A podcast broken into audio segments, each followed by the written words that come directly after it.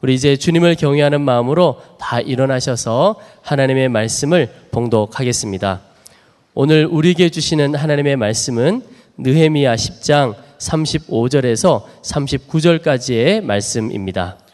해마다 우리 토지 소산의 만물과 각종 과목의 첫 열매를 여호와의 전에 드리기로 하였고 또 우리의 맏아들들과 가축의 처음 난 것과 소와 양의 처음 난 것을 율법에 기록된 대로 우리 하나님의 전으로 가져다가 우리 하나님의 전에서 섬기는 제사장들에게 주고 또 처음 익은 미래 가루와 거제물과 각종 과목의 열매와 새 포도주와 기름을 제사장들에게로 가져다가 우리 하나님의 전의의 여러 방에 두고 또 우리 산물의 11조를 레이 사람들에게 주리라 하였나니 이 레위 사람들은 우리의 모든 성읍에서 산물의 11조를 받는 자임이며 레위 사람들이 11조를 받을 때에는 아론의 자손 제사장 한 사람이 함께 있을 것이요.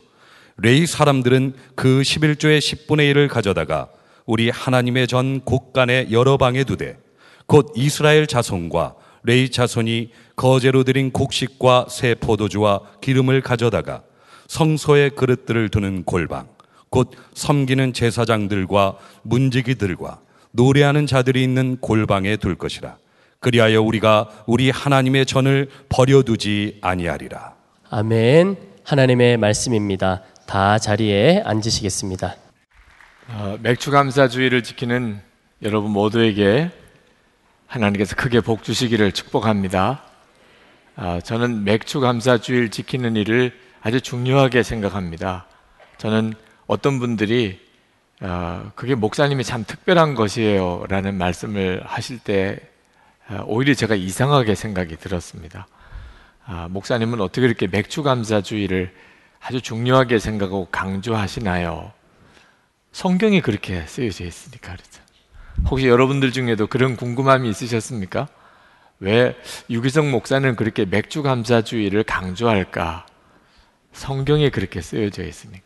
하나님께서 정말 유난히 이 첫 것을 하나님께 드리는 아, 첫 열매 감사, 맥주 감사에 대해서 대단히 많이 말씀하고 계십니다. 어, 잠언 3장 9절에 보면 어, 내 재물과 내 소산물의 처음 익은 열매로 여호와를 공경하라. 어, 출애굽기 13장 2절, 레위기 27장 26절에는 같은 말씀을 하고 있는데 사람이나 짐승이나 물어나고 초태생은 거룩이 구별하여 내게 돌리라. 이는 내 것이니라. 출애굽기 23장 16절, 19절, 신명기 16장 19절에 보면 너희 토지에서 처음 익은 열매의 첫 것을 가져다가 너희 하나님 여호와의 전에 드릴지니라. 아멘. 여러분 하나님을 믿는 사람은 하나님의 말씀하신 것을 그대로 지키는 사람이죠. 그러니까 하나님께서 첫 것을 하나님께 드리라. 아, 첫 예물을 첫 것을 하나님께 드리는 맥주 감사절을 지키라. 그러니까 당연히 그렇게 지켜야 하는 거죠. 이해가 잘 안 됩니다. 형편이 어렵습니다. 라고 하면 불신자인 경우에는 이해가 되지만 하나님을 믿는 우리들에게는 사실 말이 안 되죠. 하나님이 그렇게 하라고 하신 것을 말입니다. 음, 하나님께서 그렇게 하셨기 때문에 당연히 맥주 감사주의를 지켜야 한다라고 생각합니다. 어, 예수님께서 말씀하시기를 어, 주님의 말씀을 지키는 자가 주님을 사랑하는 자라고 그랬습니다. 요한복음 14장 21절에 나의 계명을 지키는 자라야 나를 사랑하는 자니. 그러니까 우리 주님이 말씀하셨으면 그대로 지키는 거죠. 사실 거기에 더 이상 덧붙일 것도 뺄 것도 없습니다. 네. 자, 그런데 저에게 있어서 그러면서도 좀 각별하게 맥주 감사 주일이 특별한 이유가 하나 있기는 합니다. 그것은 저 자신이 하나님께 드려진 첫 재물이에요. 제가 아, 저희 아버님 목사님이신데 첫 아들입니다. 분위기를 짐작하시겠습니까? 저희 부모님이 저를 낳고서 아, 첫 것은 하나님의 것이라고 그랬지. 그래서 저를 하나님께 바쳐버리신 거예요. 그때 바친다는 뜻은 뭐 목사가 되게 한다는 뜻이었죠. 그래서 저는 저희 부모님의 믿음이 바로 첫 것은 하나님의 것이다. 맥주 감사 신앙으로 저를 목사가 되도록 만들었고 저는 거기에 순종해서 목사가 된 겁니다. 제가 신학교 원서를 쓸 때 저희 어머님이 저에게 조용히 부르셔서 말씀하시기를 아, 엄마 아빠 때문에 신학교를 가는 거라면 안 가도 좋다 하는 말씀을 하셨어요. 저희 어머님 생각하기에는 제가 일반 대학에 가면 좀 더 행복하게 살 것 같은 생각을 순간 하셨던 모양입니다. 목회의 길이 워낙 어려우시니까 제가 신학교에서 목사가 되는 길을 간다는 것이 당신의 마음에는 아무래도 마음에 좀 짐스러우셨던 것 같아요. 그래서 안 가도 좋다는 말씀을 비치시더라고요. 왜 그때 이야기 하시느냐 몰라. 네. 좀 더 일찍 하셨으면 혹시 제 진로가 바뀌었을지도 모르지만 이제 원서 쓰는 날 그러시면 어떻게 하시자는 거예요? 어머님 마음이 쉽지 않으시구나 하는 것만 느꼈습니다. 그러나 그때 제가 만약에 일반 대학을 갔었다면 지금보다 더 행복했을까?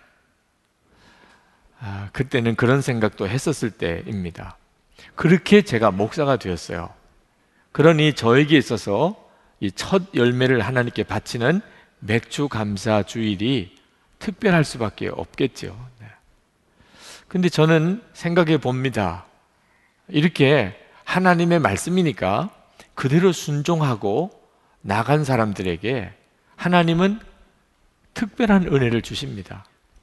오늘도 어, 여러분들 가운데 맥주 감사 헌금을 정성껏 정말 준비해서 하나님께 드리는 분에게는 오늘 설교가 은혜로우실 거예요. 근데 혹시 잊어버리셨던 분, 그리고 또는 그저 형식적으로 맥주 감사 헌금을 하시는 분에게는 고통스러우실 수도 있습니다. 여러분 설교에서 은혜 받는 것은 아주 간단해요. 하나님의 말씀을 정말 믿고 하나님의 말씀대로 순종하고 살면 설교 말씀은 항상 은혜롭습니다. 근데 내가 하나님의 말씀대로 살지 못하는 구석이 있으면 항상 하나님의 말씀을 들을 때 속이 이렇게 꼬입니다. 꼭 그렇게 해야 돼. 꼭 그게 하나님의 뜻일까? 그래도 이 첫 열매를 하나님께 드리는 믿음에 대해서도 어, 여러분들이 그건 당연히 하나님의 말씀이고 우리가 할 일은 순종하는 것밖에 없다고 생각하시면 맥주 감사 주일에 특별한 은혜가 깨달아지세요. 실제로 삶에서 누려집니다. 저는 목사가 되고 목회하면서 이 맥주 감사 주일을 지킬 때마다 좀 곤혹스러운 것이 성도들이 하나님이 말씀하셨으니까 아, 첫 열매를 하나님께 드려야지 이렇게 생각하는 분들이 흔치 않다는 겁니다. 꼭 그래야 돼 하는 생각 하시는 분들이 많으시고 또는 아주 소홀히 생각해서 잊어버리고 넘겨버리시는 분들도 계시고 그런 분들이 많으세요. 하나님의 마음을 그대로 받아들이지 못하세요. 그래서 제가 맥주 감사주의를 지킬 때마다 하나님께 도대체 맥주 감사주일에는 어떤 하나님의 계획이 있으시길래 이 맥주 감사주의를 지키라고 하시는 겁니까? 저는 그저 지키라고 하셨으니까 그냥 지키지만 성도들에게는 그렇게만 하기가 어렵더라고요.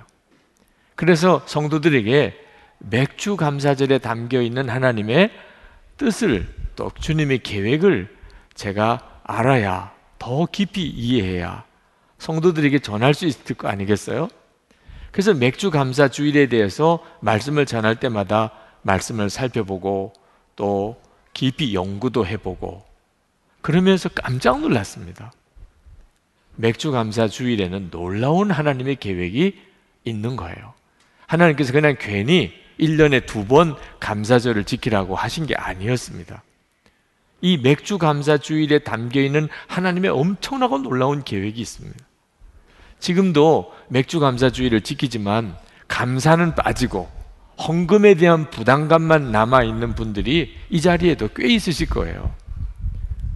그런 분들은 맥주 감사 주일에 담긴 하나님의 계획을 모르셔서 그렇습니다. 모르기 때문에 맥주 감사주의를 그렇게 지키는 거예요. 알고 나면 내가 첫 열매를 하나님께 드리지 못했던 것에 대해서 너무나도 애통하게 됩니다. 몰라서 그랬던 거거든요. 느헤미야 오늘 성경 본문은 느헤미야 때 이스라엘 백성들 안에 일어났던 놀라운 신앙 부흥에 대해서 기록하고 있는 말씀입니다. 이스라엘 백성들이 아, 나라를 잃어버렸습니다. 바벨론에 점령당했습니다. 예루살렘 성벽은 다 무너지고 예루살렘 성전도 다 무너지고 그리고 완전히 이방인들에게 종이 되어버리고 말았습니다. 그렇게 살기를 150년을 지났습니다. 총독 느에미아 때 이제 이 바벨론의 허락을 받고 예루살렘 성전이 이제 재건이 됩니다. 그때 예루살렘 성벽을 재건하고 느에미아가 아, 온 이스라엘 백성들과 함께 낙성식을 할 때 신앙 집회를 합니다.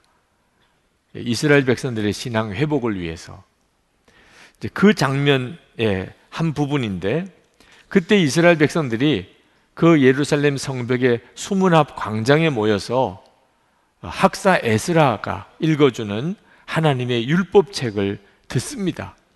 근데 그들이 그냥 앉아서 듣는 게 아니고 남녀노소가 다 자리에서 일어납니다. 우리가 주일 예배 때 성경 봉독할 때 자리에서 일어나는 것이 그 전통입니다. 하나님의 말씀이 지금 선포되는 시간이니까 우리가 하나님을 경외하는 마음으로 다 자리에 일어나잖아요. 그때 그들이 다 일어나서 서서 하나님의 말씀을 선포하는 하나님의 말씀을 들었습니다. 설교도 아니었고 그냥 모세 오경을 읽어 내려가는 겁니다. 며칠을 그렇게 들었습니다. 그런데 하나님의 말씀 율법을 학사 에스라가 읽어 줄 때 그들이 아멘 아멘으로 응답을 하다가 한두 사람씩 울기 시작하는 겁니다. 그러다가 모두가 다 울었어. 그 수문학 광장에 모인 이스라엘 백성 남녀노소가 다 일어서서 학사 에스라가 읽어주는 그 율법을 들으면서 그들이 다 울었습니다. 느헤미야 8장 9절에 백성이 율법의 말씀을 듣고 다 우는지라. 이게 부흥이거든요. 그냥 하나님의 말씀을 듣기만 한 겁니다. 성경책을 읽기만 했는데 그냥 눈물이 터져 나오는 겁니다. 그들이 왜 그랬을까요? 자기들이 왜 이렇게 비참하게 됐는지 이유를 깨달은 겁니다. 하나님의 말씀을 읽어보니까 우리가 하나님의 말씀대로 살지 못했던 것이 드러나요. 그게 하나님의 말씀이었구나. 우리가 하나님의 말씀대로 살지 못했구나. 그래서 그들이 통곡을 하고 웁니다. 느헤미야가 학사 에스라가 절제를 시켜야 했을 정도예요. 도무지 어떻게 더 이상 진행이 안 됩니다. 집회가. 그래서 구절 하반절에 오늘은 너희 하나님 여호와의 성일이니 슬퍼하지 마라 울지 마라 10절에 가서는 느헤미야가 또 이르기를 너희는 가서 살진 것을 먹고 단 것을 마시되 예비치 못한 자에게는 너희가 나누어 주라 이날은 우리 주의 성일이니 근심하지 말라 여호와의 기뻐하는 것이 너희의 힘이니라 그렇게 해야 할 정도였다는 거예요. 그 이스라엘 백성들의 마음의 애통함이 그렇게 심했다는 겁니다. 그런데 그 다음 날 그렇게 절제를 시켰는데도 그 다음 날 그들이 다시 모였는데 분위기가 예사롭지 않습니다. 느헤미야 9장 1절 2절에 보면 이스라엘 자손이 다 모여 금식하며 굵은 배를 입고 티끌을 무릅쓰며 모든 이방 사람과 절교하고 서서 자기의 죄와 열조의 허물을 자복하고 아주 통곡 자복 회개가 터진 거죠. 4절에 보면 레위 사람들이 그 단 위로 올라갑니다. 대 올라가서 큰 소리로 그 하나님 여호와께 부르짖고 소리 소리를 지릅니다. 기도할 때 소리를 지르는 것이 그냥 되는 일이 아닙니다. 이런 역사가 일어났어요. 그들이 왜 이렇게 비참하게 사는 것인지를 깨달았기 때문에 자기들이 하나님의 말씀을 어디서 모르고 있었고 어떤 말씀을 어기고 살았는지를 깨달았기 때문이에요. 그래서 그 이스라엘 백성들이 하나님 앞에서 결단을 합니다. 이제부터는 하나님의 말씀대로 살겠습니다. 이제는 철저히 하나님의 말씀대로 우리가 행하겠습니다. 그렇게 결단을 하고 그것을 다 문서로 작성하고 이스라엘 백성들이 거기다가 사인을 합니다. 그런데 그 이스라엘 백성들이 이제부터는 하나님의 말씀대로 살겠다고 결단한 내용 중에 오늘 우리가 주목해 볼 내용이 있는 겁니다. 첫, 첫 것을 하나님께 바치겠다. 그리고 10의 1조를 하나님께 드리겠다. 이 결단을 거기 하고 있습니다. 35절부터 37절까지 말씀에 나옵니다. 해마다 우리 토지 소산의 만물과 각종 과목의 첫 열매를 여호와의 전에 드리기로 하였고 또 우리의 맏아들들과 생축에 처음 난 것과 우양에 처음 난 것을 율법에 기록된 대로 우리 하나님 전으로 가져다가 우리 하나님의 전에서 섬기는 제사장들에게 주고 또 처음 익은 미래 가루와 거제물과 각종 과목의 열매와 새 포도주와 기름을 제사장들에게로 가져다가 우리 하나님의 전 골방에 두고 또 우리 물산의 11조를 레위 사람들에게 주리라. 그들이 하나님 앞에 이제는 하나님의 말씀대로 살겠다고 결단한 내용 중에 첫 열매를 드리는 것과 11조 드리는 내용이 들어갑니다. 왜 그랬을까요? 그것 때문에 우리가 이렇게 비참하게 된 것을 알았기 때문에. 첫 열매 드리는 것에 대해서 이스라엘 백성들이 너무나 소홀히 생각하고 드리지 않았습니다. 11조 생활 제대로 하지 않았습니다. 근데 그게 심각한 죄라는 걸 깨달았어요. 무슨 죄지요? 하나님의 성전을 버린 죄예요. 하나님의 성전. 하나님의 성전 사역이 이루어지려면 성도들의 첫 열매와 11조가 있어야 하나님의 성전에 있는 레위인들이 그 사역을 하게 됩니다. 성전에 필요한 모든 예산의 충당이 이스라엘 백성들의 첫 열매 감사와 11조로 되어집니다. 근데 그걸 안 했어요. 성전 일이 제대로 되지를 않습니다. 하나님의 말씀을 가르치는 사람들이 다 뿔뿔이 먹고 살려고 떠나버리게 됩니다. 나중에 이스라엘 백성들이 하나님의 말씀을 모르게 돼요. 죄를 지어도 죄를 지은 건지도 몰라요. 결국은 바벨론에 완전히 무너지게 됩니다. 우리가 하나님의 성전을 버렸구나. 바벨론 사람들이 여호와의 성전을 무너뜨린 게 아니고 우리들이 하나님의 성전을 버린 거구나.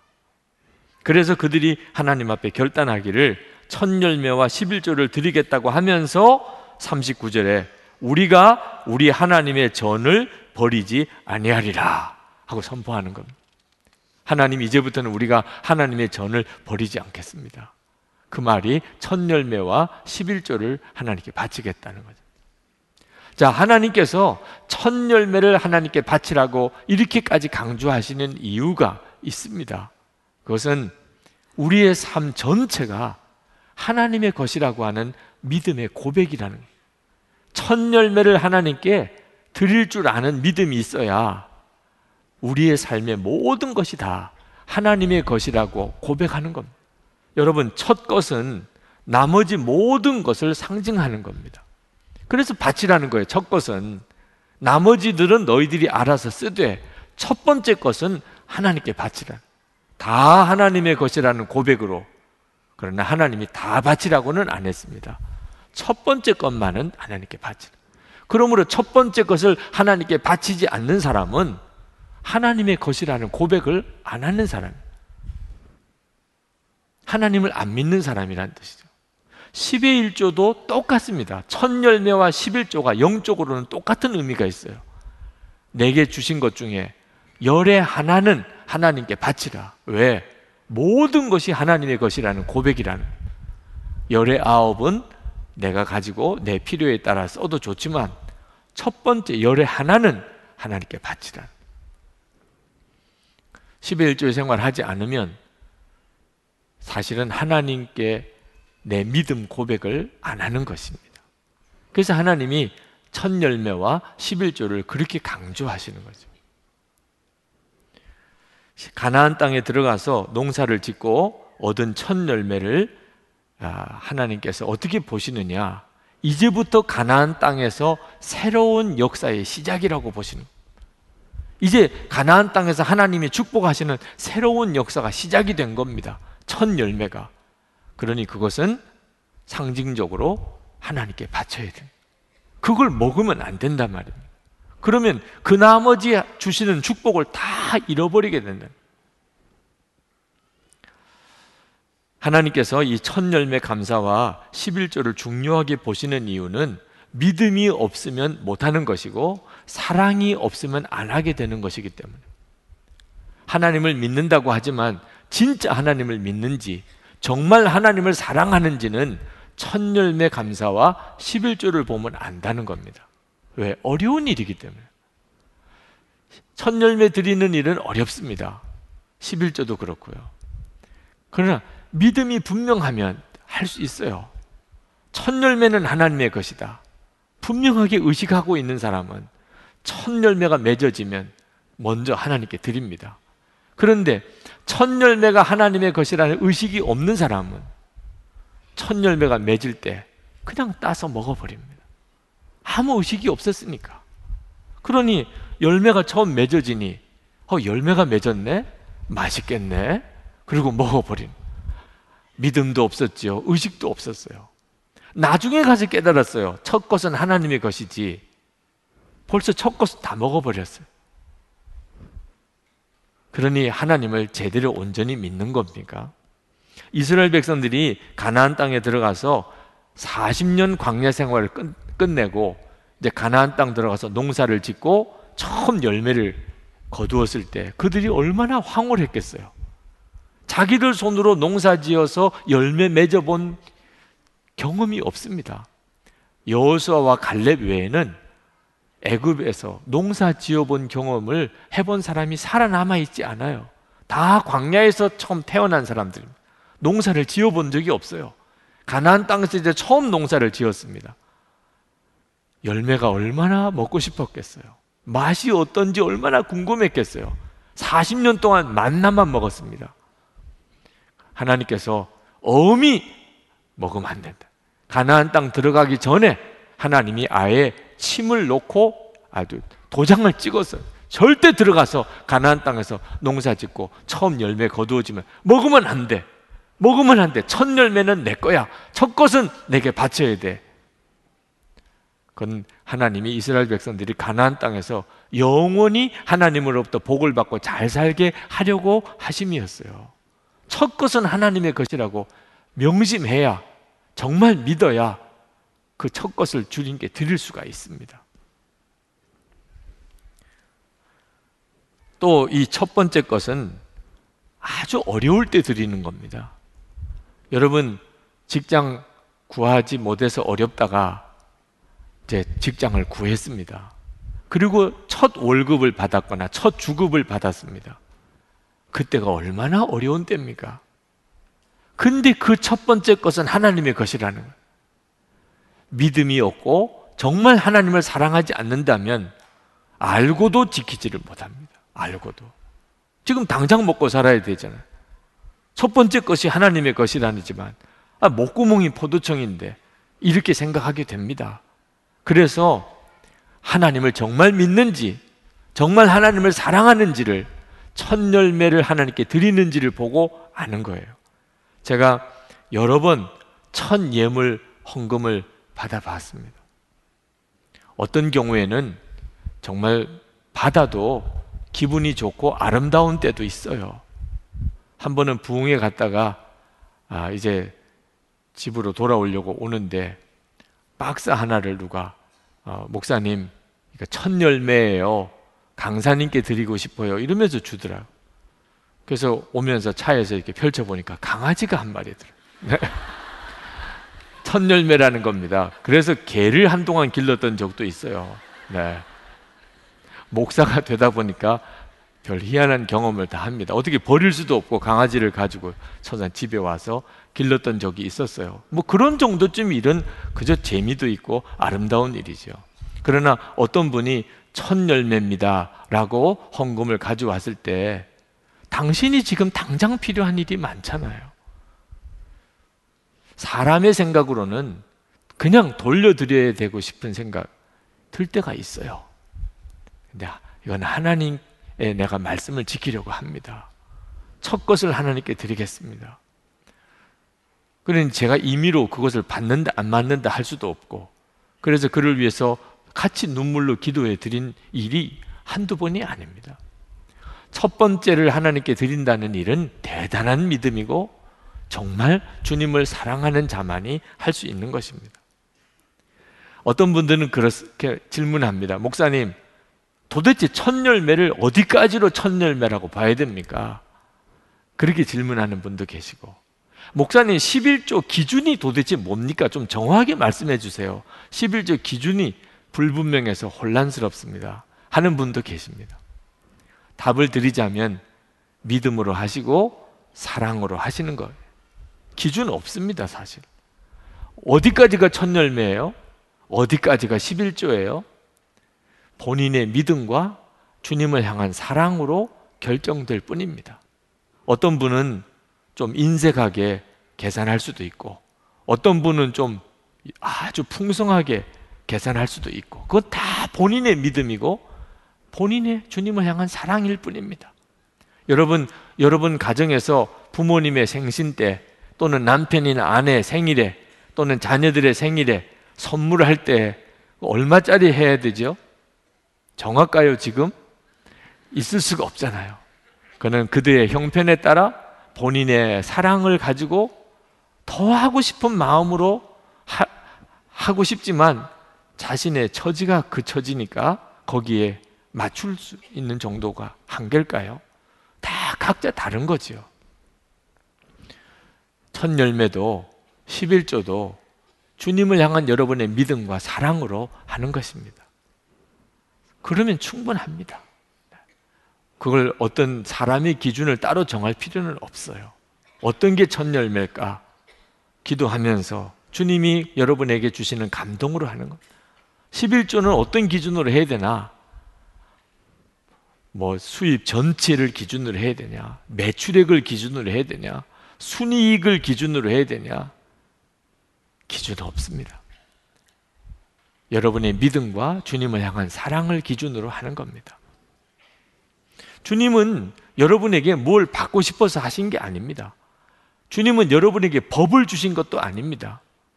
주님은 까다롭게 여러분을 군기 잡으려고 어? 첫 열매 바치라, 11절 바치라 하시는 것도 아닙니다. 오직 여러분의 믿음과 사랑을 받으시고 싶으신 것이고 그것으로 여러분에게 복을 주시려고 하십니다.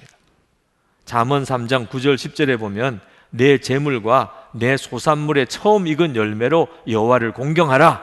그리하면 내 창고가 가득히 차고 내 즙틀에 새 포도즙이 넘치리라.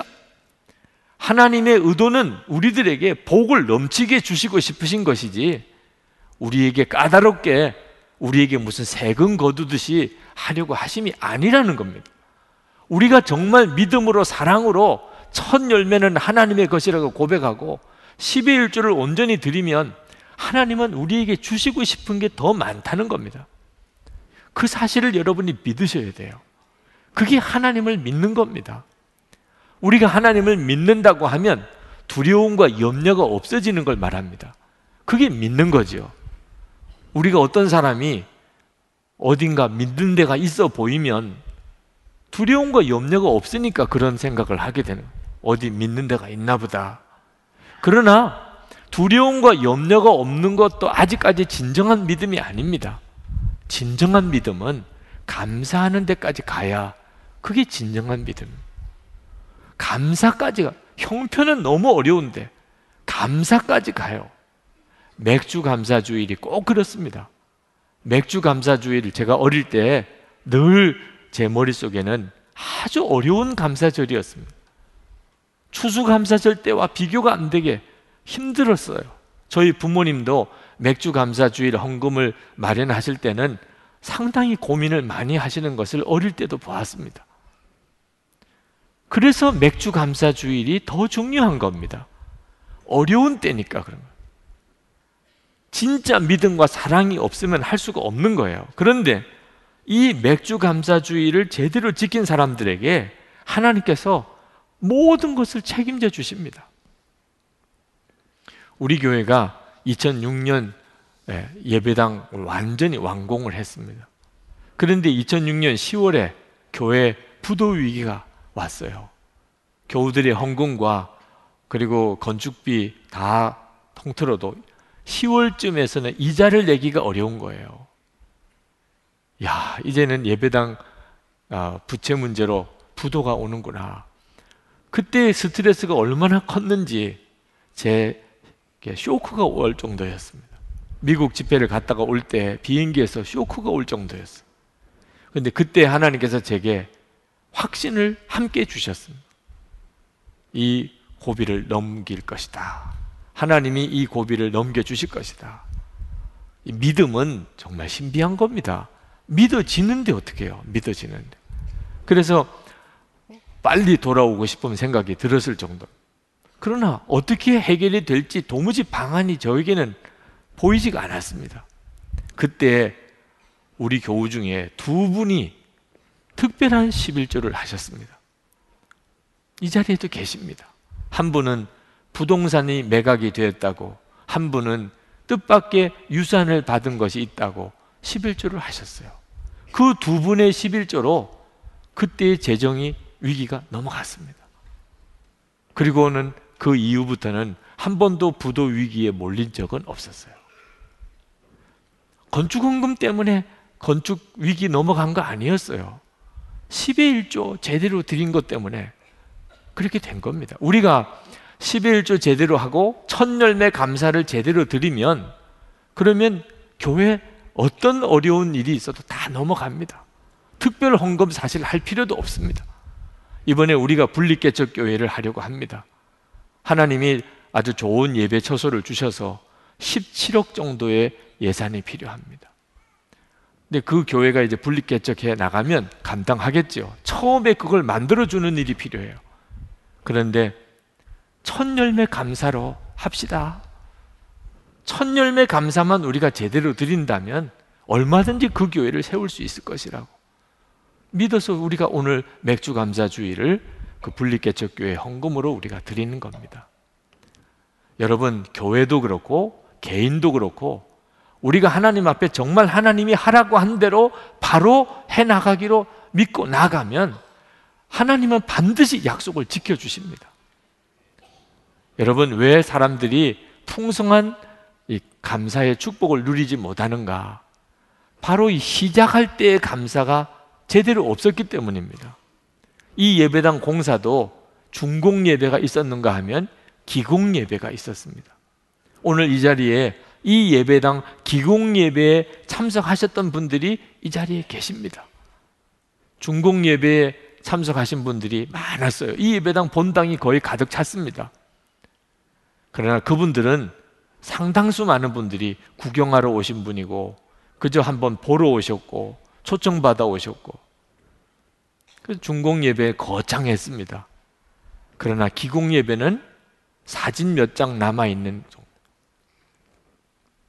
초라했어요. 그저 모래 무더기에 삽자로 꽂혀져 있는 정도의 분위기입니다. 그때는 이 예배당 건물도 없었어요. 어려운 이제 고비만 남아 있습니다. 그 기공 예배에 참여한 분들, 그 예배도 하나님께 드리는 감사 예배였어요. 그 기공 예배에 참여하셨던 분들이 느끼는 느낌은 다릅니다.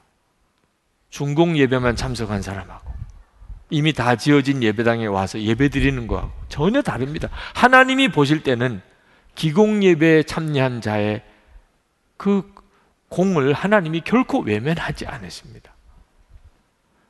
맥주 감사 주일은 시작과 관련된 감사입니다. 감사가 시작으로 시작을 감사로 하는 거죠. 이런 사람들에게 하나님이 그 마무리가 감사가 되게 하시는 것. 그래서 맥주 감사 주일이 있고 추수 감사 주일이 있는 것입니다. 이 맥주 감사 주일을 절대 소홀히 하면 안 됩니다. 느헤미야 당시 때 이스라엘 백성들은 그걸 너무 늦게 알았어요. 자기들이 첫 열매를 하나님께 드리지 않았고 또 11조를 주님께 드리지 않으니 하나님의 성전이 완전히 마비가 되어버리고 자기들이 하나님의 성전을 버린 게 되어버렸어요. 결국은 이스라엘이 다 무너져 버리고 말았습니다. 깨닫고 난 다음에 눈물로 회개하고 하나님 이제는 우리가 제대로 첫 열매를 바치고 11조를 바치겠습니다. 여러분들도 늦게 깨달으시면 정말 후에 막급하게 됩니다. 아직까지 첫 열매 감사가 어떻게 중요한지를 잘 몰랐던 분들이 있으시다면 이번에 바로 깨닫으시게 되기를 바랍니다. 11조가 왜 중요한지를 이해 못하신 분이 있다면 정말 기도하면서 여러분이 이번에 회복하시게 되길 바랍니다. 그러나 하나님께서 이 첫 열매를 하나님께 드리라고 하는 것은 하나님께 믿음의 고백을 드리는 것이고 하나님이 이스라엘 백성을 축복하시려고 하시는 뜻 이외에 더 깊은 영적인 의미가 있다는 사실을 깨달았습니다. 그 비밀을 깨닫고 얼마나 놀랐는지 모릅니다. 맥주 감사 주의를 제대로 지키려고 하나님의 뜻을 구하고 또 구하고 찾다가 보니 하나님이 맥주 감사 주일에 엄청난 하나님의 계획을 두셨다는 사실을 알게 된 겁니다. 여러분 하나님께서 왜 그렇게 첫 열매, 첫 열매, 첫 열매 하셨을까요? 이스라엘 백성들이 하나님 뜻대로 살아보려고 하는 사람들은 첫 열매는 잊을 수가 없어요. 하나님이 워낙 강조하셨으니까. 첫 것은 하나님의 것이다. 첫 것은 하나님께 드려야 된다. 맥주절을 지켜야 된다. 왜 그렇게 하셨을까요? 예수님 때문이십니다. 우리에게 예수님이 어떤 분인지를 분명하게 알게 하시려고 예수님과 우리가 온전히 연합되게 하시려고 하신 거예요. 예수님이 바로 첫 열매이신 분입니다. 고린도전서 15장 20절에 그러나 이제 그리스도께서 죽은 자 가운데서 다시 살아나사 잠자는 자들의 첫 열매가 되셨도다. 예수님이 첫 열매가 되셨다는 겁니다. 부활의 첫 열매. 여러분 하나님께서 이 일을 이미 다 태초부터 알고 계신 분입니다. 예수님이 부활의 첫 열매가 되실 것에 대해서. 그리고 이스라엘 백성들에게 첫 열매를 바치라. 첫 열매로 감사를 드리라. 하나님께서 아무 생각 없이 하셨겠어요. 예수 그리스도가 어떤 분인지를 알게 하려고 예수 그리스도에 대해서 눈을 뜨게 해주려고 첫 열매에 대한 강조를 그렇게 하신 거예요. 그래서 첫 열매에 대한 믿음이 분명한 성도는 예수님이 부활의 첫 열매라고 할 때 할렐루야 하는 거야. 그렇구나. 예수 그리스도가 부활의 첫 열매이시구나. 예수님을 보는 눈이 뜨이는 거예요. 예수님이 첫 열매라고 하는 것은 그 뒤에 맺어지는 열매가 있다는 뜻이죠. 우리가 그 바로 예수님의 뒤이어서 부활의 열매가 되는 사람들입니다. 예수님은 우리의 부활의 첫 열매세요. 그래서 부활절이 그렇게 중요했던, 맥주 감사절이 그렇게 중요했던 것이에요. 이것을 깨닫게 하실 분이 성령님이십니다. 그런데 이 성령님이 언제 우리에게 임했습니까? 역시 맥주절이에요. 맥주절의 마지막 절기가 오순절입니다. 맥주절의 별명이 여러 가지가 있는데 초실절, 77절 그리고 오순절이에요. 7 곱하기 7이 49죠. 그 다음 날 50일째 되는 날이 오순절입니다. 이게 다 맥주절의 절기입니다. 성령이 언제 임했나요? 마가다락방의 120문도에게 오순절이 이미 이름해. 하나님은 오순절에 성령을 보내주시기로 이미 정하신 겁니다. 그러니 하나님에게 있어서 이 맥주절 절기가 얼마나 중요한 절기겠어요. 이스라엘 백성들에게 맥주절을 지키라, 맥주절을 지키라. 하나님의 마음속에는 예수 그리스도가 계시고 성령을 보내줄 계획이 있으신 겁니다. 그래서 맥주절, 맥주 감사주일 신앙은 영적으로도 대단히 중요합니다. 예수님과 온전한 연합이 이루어지고 성령의 축복을 받는 절기가 맥주 감사주일입니다. 해마다 우리가 성령의 역사하심을 따라서 하나님이 계획하신 이 감사절의 증인을 우리가 세웁니다. 맥주 감사 주일에 이번에는 어떤 증인을 세울까? 하나님께서 분리개척 교회에 이번에 함께 동참하시게 되는 장로님이 한 분 계신데 강웅규 장로님이십니다. 오늘이 딱 좋은 날이구나. 우리 강웅규 장로님께서 이번에 분립개척교회에 참여하시게 된 일과 또 어, 맥주 감사절과 관련한 간증을 이 시간에 여러분에게 해주시겠습니다. 우리 다 같이 박수로 맞으시겠습니다.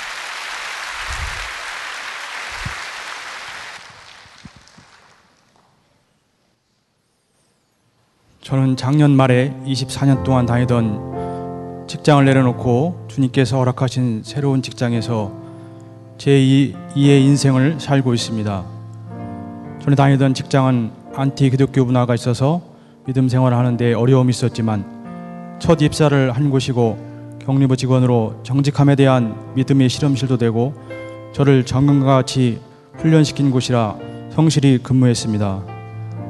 IMF 때도 호황을 누리던 회사가 2000년대 들어서면서 전자산업이 아날로그에서 디지털 시대의 변화에 대응하지 못하여 회사는 경영 악화로 이어지고 구조조정 등으로 마음도 어려워져 그만두고 싶었으나 주님의 그만두라는 사인이 없어 계속 다니고 있었습니다.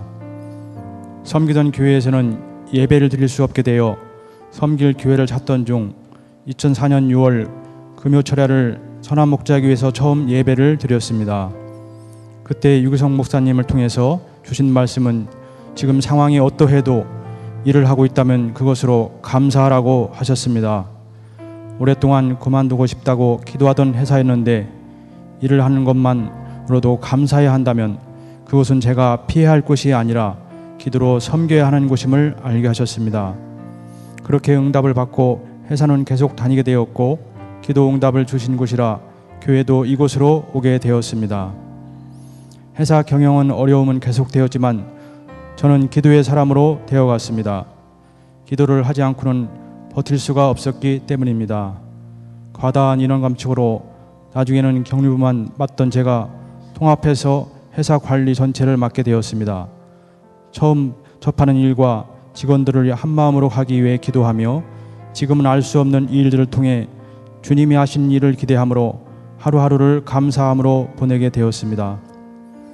2012년 말 구조조정이 다시 시작되어 구조조정 책임자로 이 일을 감당해야 하는데 직원들이 사정이 가슴에 들어왔습니다.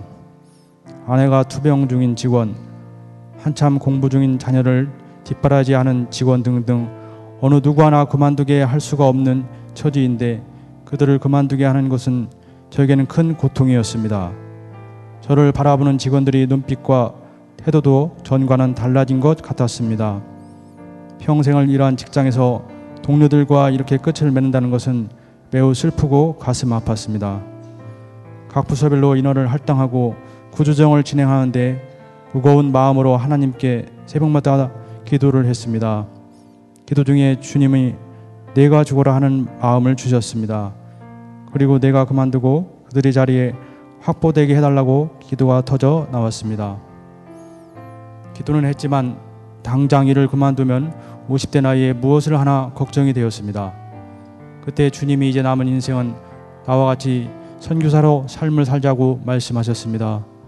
정말 나는 죽고 예수를 하겠다고 결단을 하니 마음이 오히려 편안하고 자유했습니다. 기도 중 퇴사라는 마음을 주셔서 결정을 하고 회사의 의사를 전달하였는데 회사에서 허락이 떨어지지 않아 기다리고 있었습니다.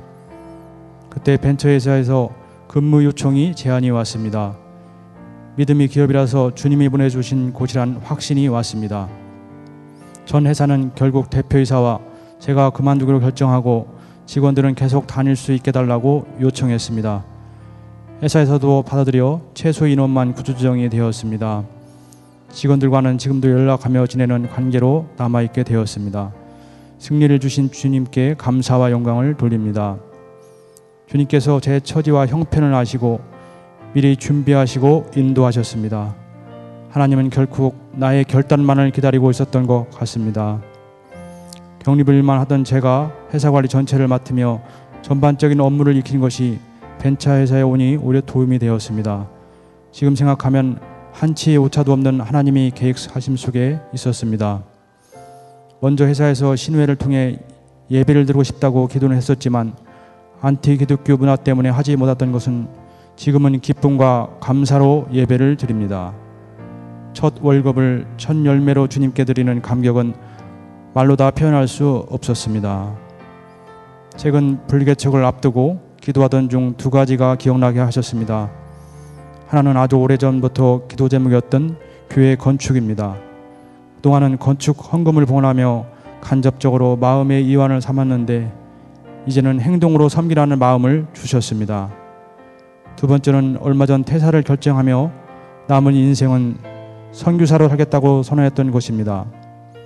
외국으로 나가면 언어를 익힌데도 시간이 많이 걸리는데 불교개척은 국내이니 언어에 대한 부담도 없고 저에게 주님이 주신 기회라고 생각이 들었습니다. 최근 일들을 통해 우리를 향한 주님의 뜻을 깨닫고 순종하는 게 가장 중요하다는 것을 깨닫게 되었습니다. 그래서 주님의 부르심에 순종합니다. 인생의 나이 50에 넘어서며 새로운 직장에서 제 2의 삶을 허락하신 것도 감사하고 선교사로 이겨주셔서 분립개척 교회로 파송 보내주신 것도 감사합니다. 찬양의 가사처럼 내가 할 수 있는 것은 오직 감사와 기도 두 손을 높이 들고 주께 찬양합니다. 감사합니다. 감사합니다. 네, 감사합니다.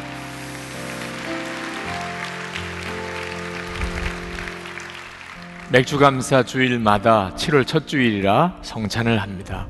성찬은 예수님과 온전히 하나가 되는 아주 축복의 시간이지요. 그런데 요한계시록 22장 13절에 보면 예수 그리스도는 알파요 오메가 처음이요 나중이라 시작과 마침이라고 하셨습니다.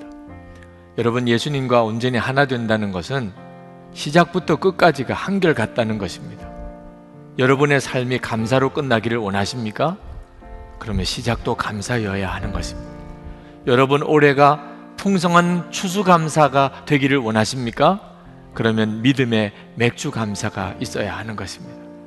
오늘 이 시간에 성찬을 받으면서 우리가 하나님께 간절히 기도하십시다. 여러분 마음을 다해서 기도합시다. 주여 이 맥주 감사 주일에 성찬을 통하여 알파이신 주님과 하나가 되었으니 마무리도 풍성한 감사 주일을 추수 감사 주일을 맞이할 수 있게 주옵소서. 올해도 시작도 감사고 마무리도 감사인 해가 되게 해 주옵소서. 시작도 예수님이고 마무리도 예수님인 인생을 살게 하여 주시옵소서. 통성으로 기도하십시다. 부활의 첫 열매가 되신 주님 감사와 찬양을 올려드립니다.